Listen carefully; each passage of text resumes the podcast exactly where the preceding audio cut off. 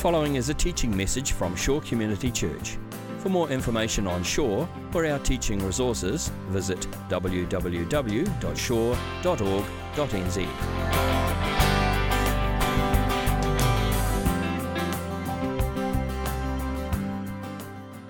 Well, it is good to be here with you this morning. Uh, you've shown us tremendous hospitality, and uh, we are so thankful. Uh, my wife and I love to visit our brothers and sisters in Christ around the world. And uh, over the years, we've had opportunities to, to minister overseas in Haiti and in Puerto Rico, uh, in Scotland, uh, most recently in Australia a couple of years ago, and now it's good to be here in uh, New Zealand. And it's always a joy to worship with believers from around the world. But you know, the world is getting smaller, and you don't have to travel all that far to mingle with people from other cultures. Uh, they're just all around us. Uh, about five years ago, uh, during the Christmas holidays, I decided that I was going to take my daughter, uh, Abigail, to Disney World for Christmas. And uh, we went down to see Mickey Mouse in Disney World. Have any of you been to Disney by any chance? A few? Yeah, okay, a few have. I took her down to see Mickey Mouse, and you talk about a foreign country. Because even though Disney is in America, uh, it is filled with guests from all over the world. There were people there speaking German and French and Chinese and Japanese and, and Portuguese. And you don't have to be around people from different cultures very long to see that we really all have a lot in common. Uh, let me illustrate. If you ever get the opportunity to visit Disney World, there's a ride there called the Tower of Terror. It's one of the most extreme thrill rides that they, that they have at Disney. And essentially, you ride on an elevator up to the 13th floor of a, an old abandoned hotel, and, and, the elevator just drops you in a free fall. And it, it's pretty intense.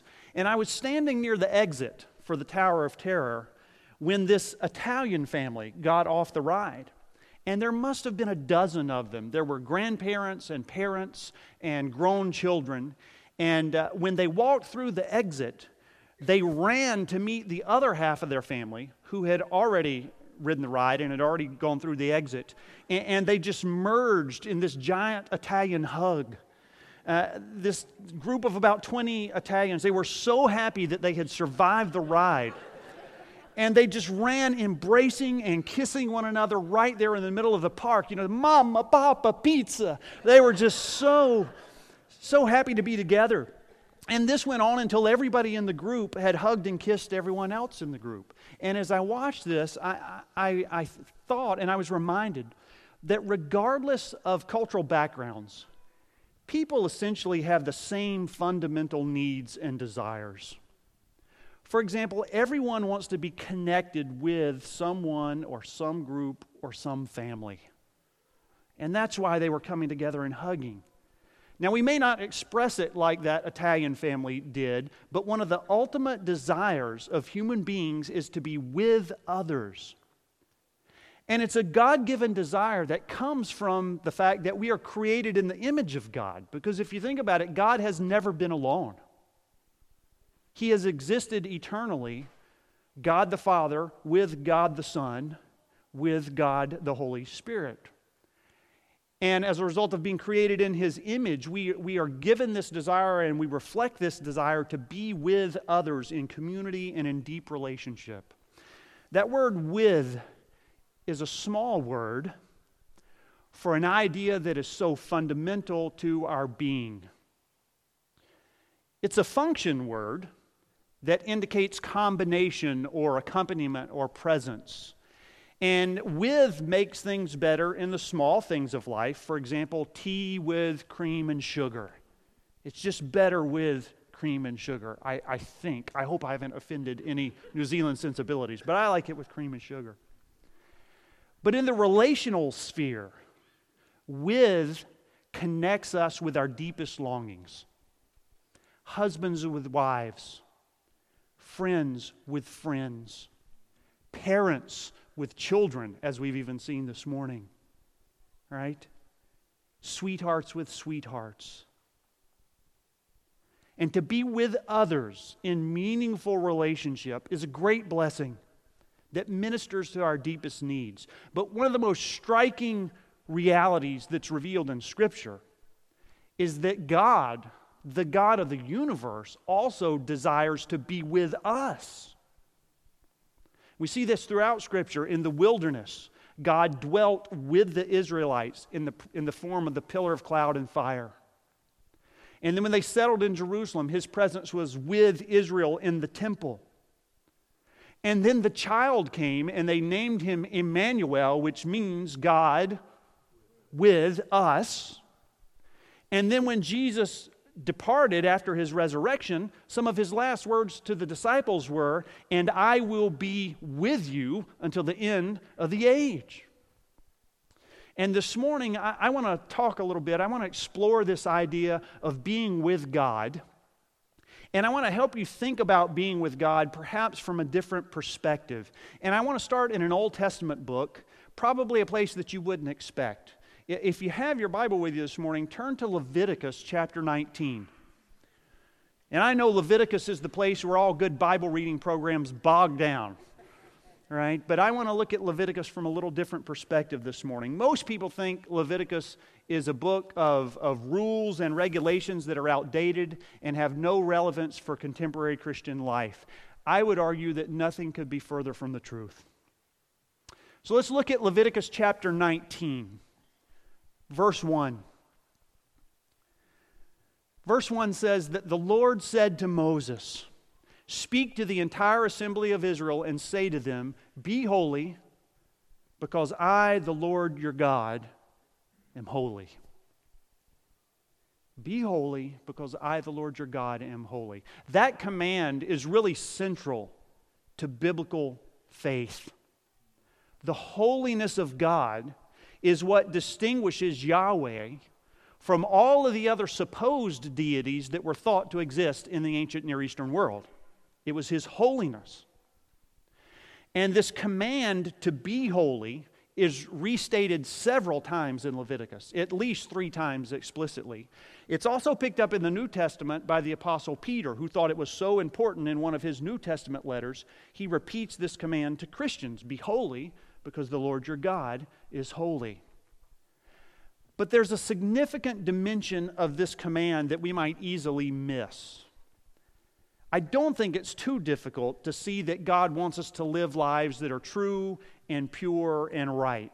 So he says, Be holy because I'm holy.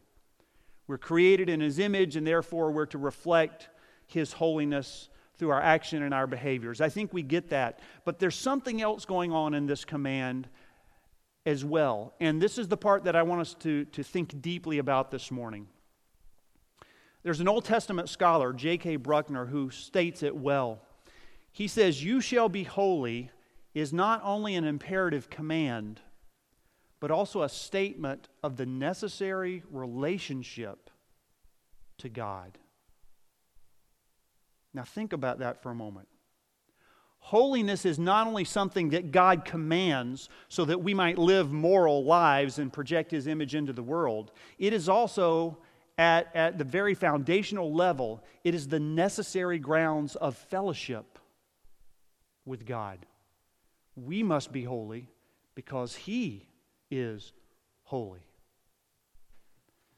Think about the context of the book of Leviticus when this command was first given to the Israelites. Israel had come out of, of uh, exile in Egypt, and God suddenly shows up with his holy presence in the middle of the Israelite camp in the form of this pillar of cloud and fire. And Yahweh dwells in the camp with Israel. And this gift of God's holy presence is a blessing, but the Israelites have to learn how to live rightly if they plan to continue dwelling with this absolutely terrifyingly holy God. Can you see that? Be holy because I, the Lord your God, am holy is not just a command telling us to be good. It's God reminding us that of the only way that we can commune with Him. Holiness is the moral standard, but it's also the grounds of fellowship, the basis of fellowship with God. I can't be with God unless I'm holy. Now, that's a bit of a frightening thought, isn't it? Until we appreciate two things. First, the grace of God. who allows broken people to be in fellowship with Him. And I think most of us get that.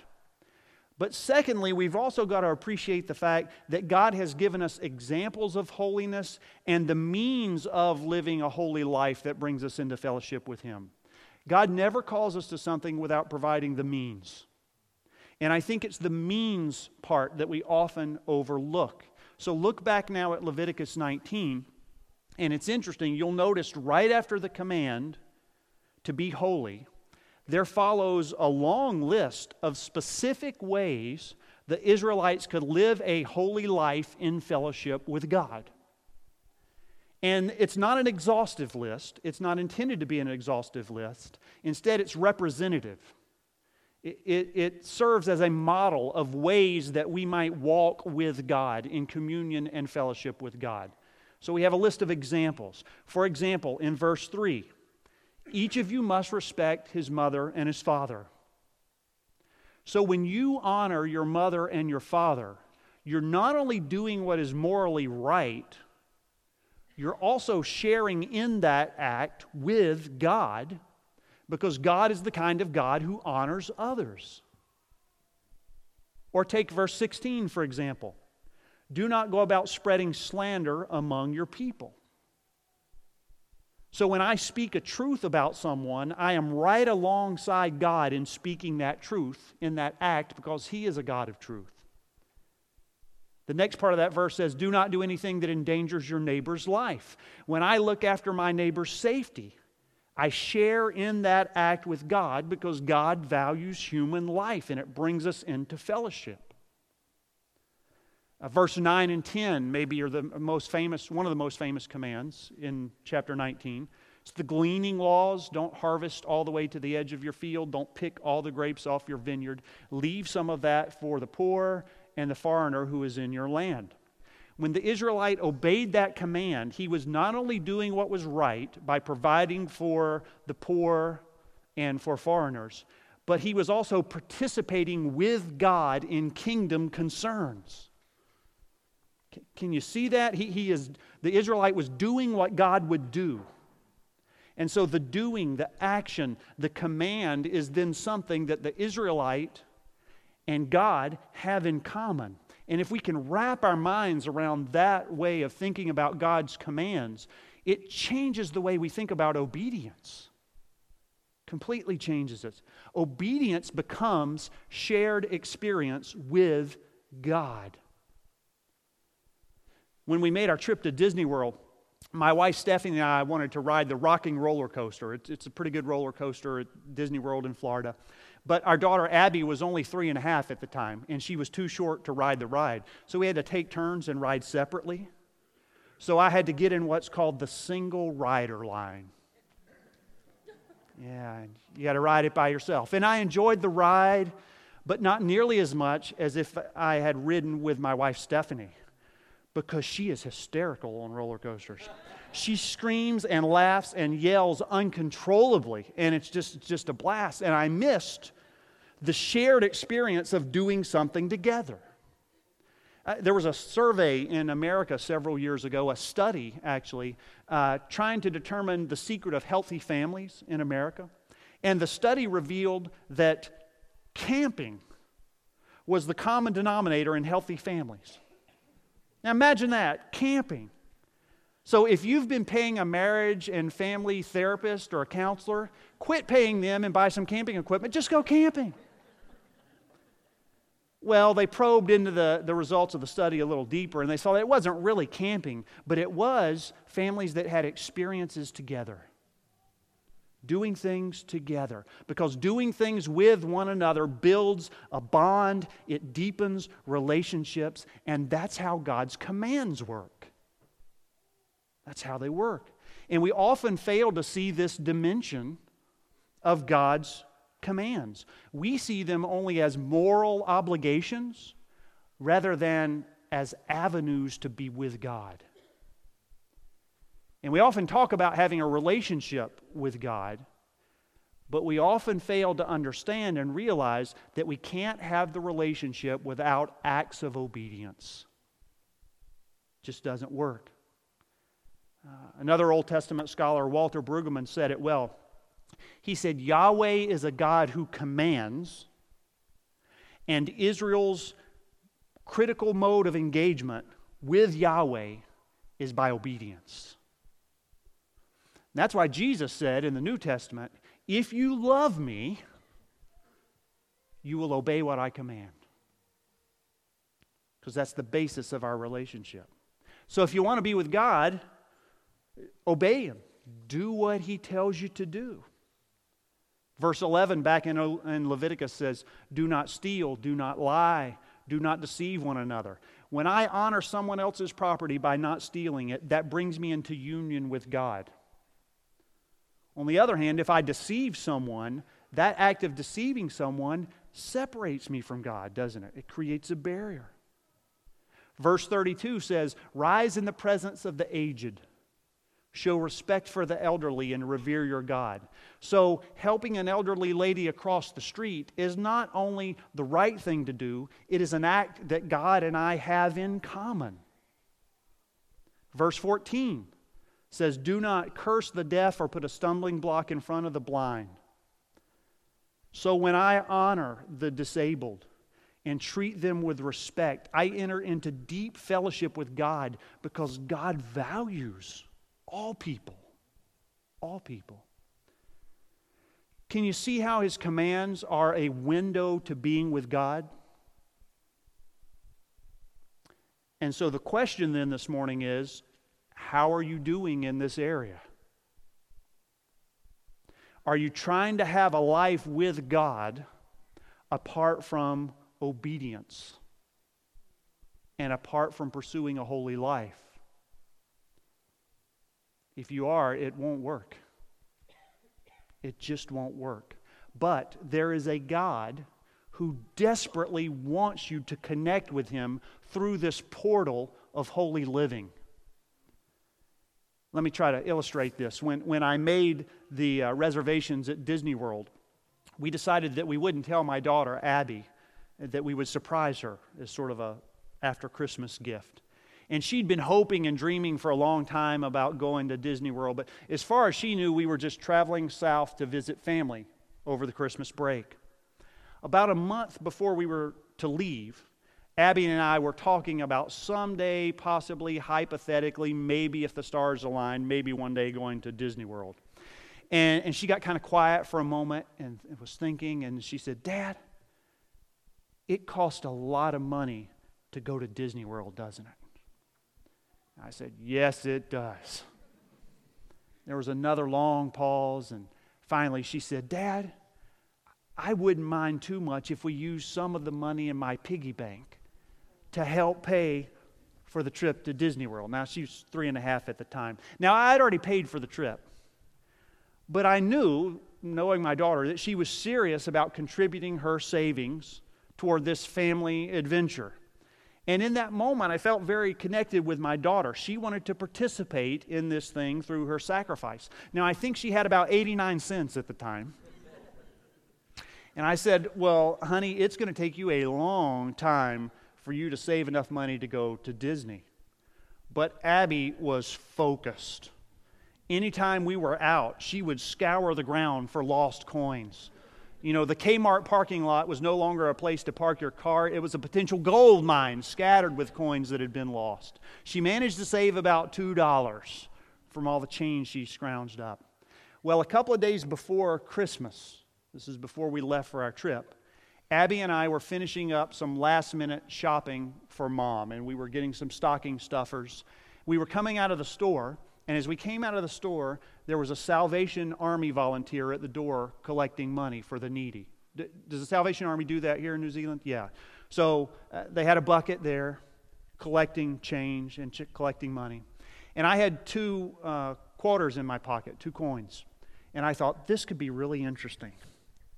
So I took those two coins and I, I gave them to my daughter, and I said, Do you want to save these? Put them in your piggy bank and save them to help pay to go to Disney World one day. And you see her eyes kind of lit up. And then I said, Or uh, do you want to put these in the Salvation Army bucket to help people who are in need? I mean, you could just see the wheels turning in her mind. And she thought for a moment and she said, Well, Dad, we don't have to go to Disney World, but people need help. And so she took those two coins and she walked over and, and she put them in the Salvation Army bucket. And she came back and we held hands as we always did in those days when we crossed the street uh, and crossed uh, over into a parking lot. And she was happy that she could help someone else, but I don't think she realized how her actions impacted me as her father. I just wanted to freeze that moment in time because if you're a parent, you know most parenting moments are not like that right? I just wanted to freeze that moment in time because I felt this intense sense of connectedness with my daughter because she was reflecting the values that I hold so deeply. She was thinking the way that I like to think and doing the kind of thing that I would like to do in my better moments. And in that moment, we were connected both in our doing and in our being. We were with one another in a very profound way. And I think God sees our obedience or lack of it in exactly the same way. Our Heavenly Father sees it in the same way. When we do the things that He calls us to do, we are ushered into a deep sense of connectedness with God. And that's something that most of us, I think, want. That's why in Hebrew thinking and Old Testament spirituality, the law plays such an important part in their spirituality. The Levitical law makes it clear that dwelling in the presence of an absolutely holy God demands a certain kind of living. We can't simply have a relationship with God on our terms, it has to be on His terms because He's the holy God. And therefore, it's through the daily obedience to the law that the Israelite would enter into this deep relationship. And so, every act and deed on our part can be viewed as either distancing us from God or bringing us into deeper relationship with God. Now, I've been talking a lot about deeds and action and commands, and it all sounds very Old Testamentish, right? And you would expect that from an Old Testament scholar. But Jesus' teaching on obedience is in a fundamental continuity with what we read in the book of Leviticus. Listen to John chapter 14. The context here in John 14, Jesus is talking about being with God. He's talking about the promise of being with God. And listen to what he says John chapter 14, verse 15 and following. Jesus says, If you love me, you will obey my command. And I will ask the Father, and he will give you another counselor to be what? With you forever. The Spirit of truth. The world cannot accept him because it neither sees him nor knows him, but you know him, for he lives with you, and even more than that, will be in you. That's close communion and fellowship, isn't it? Then Jesus goes on just a few verses later in verse 21. He says, Whoever has my commands and obeys them, he is the one who loves me. He who loves me will be loved by my Father, and I too will love him. And get this, and I will show myself to him. See, the person who obeys is the one who will see God and know God and then, just in case we didn't get it, a third time. And anytime Jews do anything three times, it's a big deal. So, the third time, verse 23, Jesus says, If anyone loves me, he will obey my teaching. My Father will love him, and we will come to him and what? not just be with him, make our home with him. The most intimate form of communion and dwelling. Three times Jesus connects being with God and obedience to his commands. So, the degree to which we obey God's commands determines the degree to which we have real intimate fellowship with God and with Jesus. Now, to be clear, I am not talking about salvation through deeds and actions. I'm not talking about that. But I am talking about fellowship through obedient action. It's what the Jews called mitzvah. It's a great word. Literally, it means command, but, but it's really any act that brings us into communion with God. Uh, a few years ago, I had a, friend, older friend named Dolores Nichols.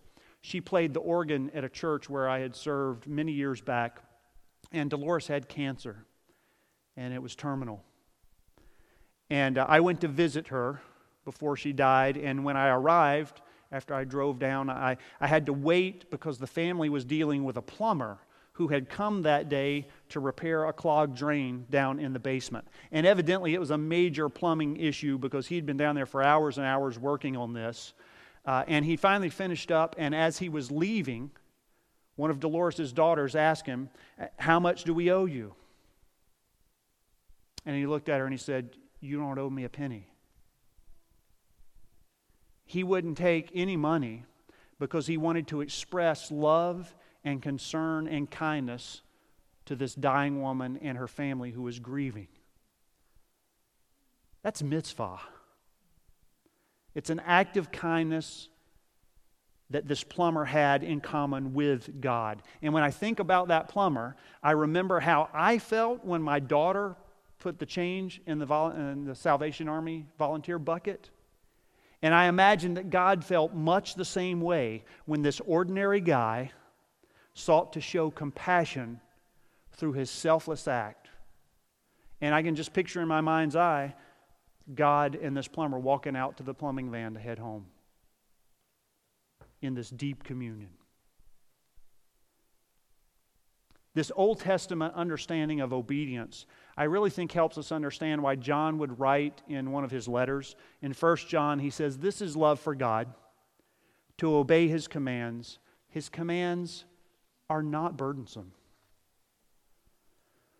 Well, of course they're not burdensome. They are the primary means of fellowshipping with God. So here's what I want us to do as we close our service. I want you to think for a moment about your actions, your behavior the past week. And I want to leave you with some questions to reflect on for just a few moments before we close in prayer. So think about these questions, and we'll just give you a few moments of silence to think about them. When did I fellowship with God this week by sharing His love with someone?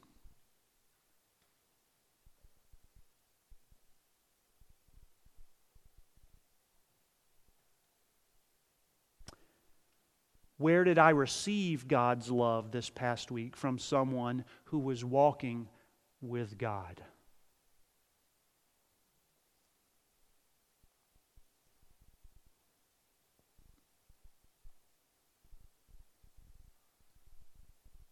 In what ways did I notice God during my week?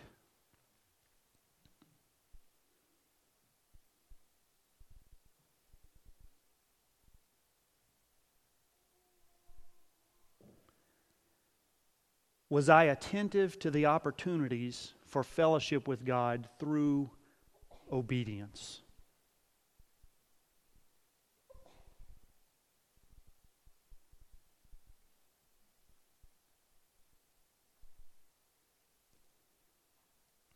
When did I fail God this past week and why?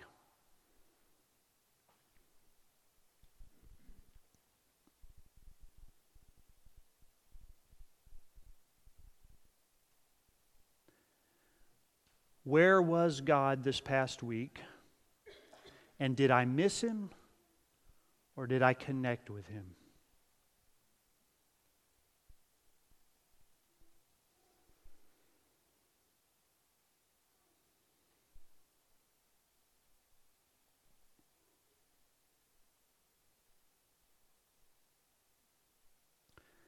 Good and loving Father, we seek your help through your Holy Spirit, help us understand the motives that lie behind our attitudes and our actions that make up our week. Help us see your gifts and how we respond to them. Give us eyes to look deeply and a heart to understand. In Christ's name we pray. Amen. This has been a teaching message from Shore Community Church. For more of our teaching resources, or to donate to our teaching resource ministry, or for more information on Shore Community Church, visit www.shore.org.nz. Alternatively, you can email office at shore.org.nz